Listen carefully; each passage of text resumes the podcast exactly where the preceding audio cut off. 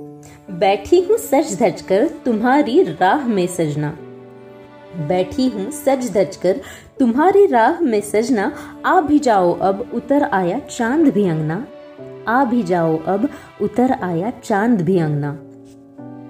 करवा चौथ के त्योहार के दिन पूरे साज सिंगार करके अपने साजन की राह देखते हुए और उस साजन को देखकर उसके हाथ से खाना खाकर उपवास खोलने के लिए बेसब्र हो रही सभी पतिव्रता सुहागनों के बारे में यहाँ शायर बात कर रहे हैं।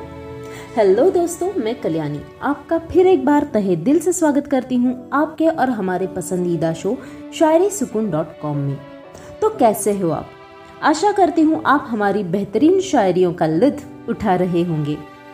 करवा चौथ, ये शब्द दो शब्दों से मिलकर बना है। करवा, यानी मिट्टी से बना बर्तन, और चौथ, यानी चतुर्थी। इस त्योहार पर मिट्टी के बर्तन, यानी करवे का विशेष महत्व माना गया है। सभी विवाहित स्त्रियाँ साल भर इस त्योहार का इंतज़ार करती हैं, और इसकी सभी विधियों को बड़े ही श्रद्धा भाव से पूरा करती हैं। करवा चौथ का त्योहार पति पत्नी के मज़बूत रिश्ते, प्यार और विश्वास का प्रतीक है। आज की हमारी करवा चौथ पर लिखी गई पहली शायरी तो आपको ज़रूर पसंद आई होगी। चलिए, अब बढ़ते हैं आज की दूसरी शायरी की ओर। अर्ज़ किया है, करूँ सुख की कामना करवा चौथ के त्योहार पर।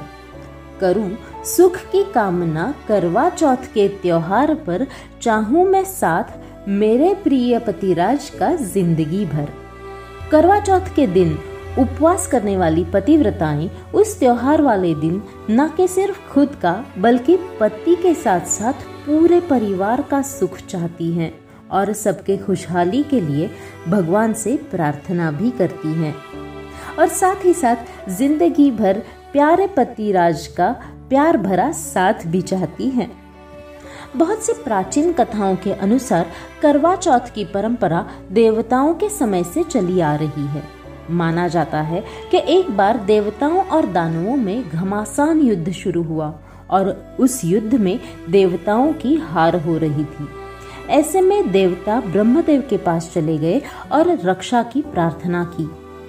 ब्रह्मदेव ने कहा कि इस संकट से बचने के लिए सभी देवताओं की पत्नियों को अपने अपने पतियों के लिए व्रत रखना चाहिए और सच्चे दिल से उनकी विजय के लिए प्रार्थना करनी चाहिए। ब्रह्मदेव ने यह वचन भी दिया कि ऐसा करने पर निश्चित ही इस युद्ध में देवताओं की जीत होगी। ब्रह्मदेव के इस सुझाव को सभी देवताओं और उनकी पत्नियों ने खुशी खुशी स्वीकार किया।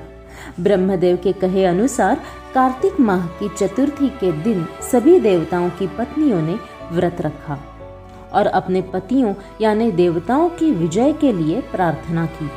उनकी यह प्रार्थना स्वीकार हुई। और युद्ध में देवताओं की जीत हुई। इस खुशखबरी को सुनकर सभी देव पत्नियों ने अपना व्रत खोला और खाना खाया। उस समय आकाश में चाँद भी निकल आया था। माना जाता है कि इसी दिन से करवा चौथ के व्रत की परंपरा शुरू हुई।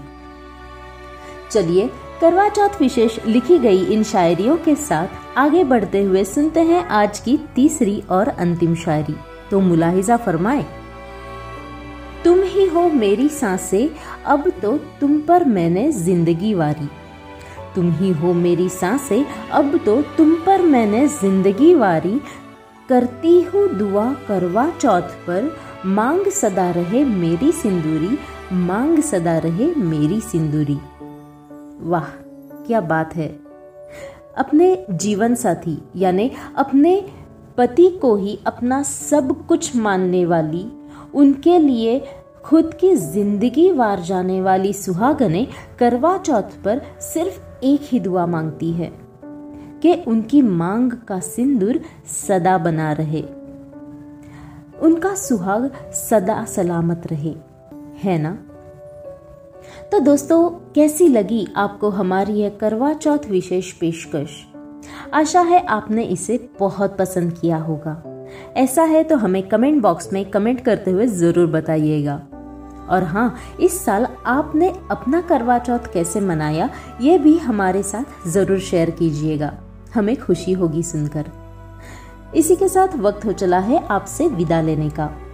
दोस्तों, अगर आप और भी करवा चौथ विशेष शायरिया पढ़ना या सुनना चाहते हो तो आप शायरी सुकून के ऑफिशियल पेज पर करवा चौथ शायरी नाम से सर्च कर सकते हैं, या फिर इस पोस्ट के अंत में सबसे नीचे आपको उनकी लिंक मिलेगी। तो अब मुझे यानी कल्याणी को दीजिए इजाज़त, कल फिर आपसे मुलाकात होगी, ऐसे ही बेहतरीन शायरियों के साथ। तब तक आप रखें अपना बहुत अच्छे से ख्याल, क्योंकि हम करते हैं आपसे बे इंतहा प्यार। शायरी सुकून डॉट कॉम के साथ जुड़े रहने के लिए बहुत बहुत शुक्रिया।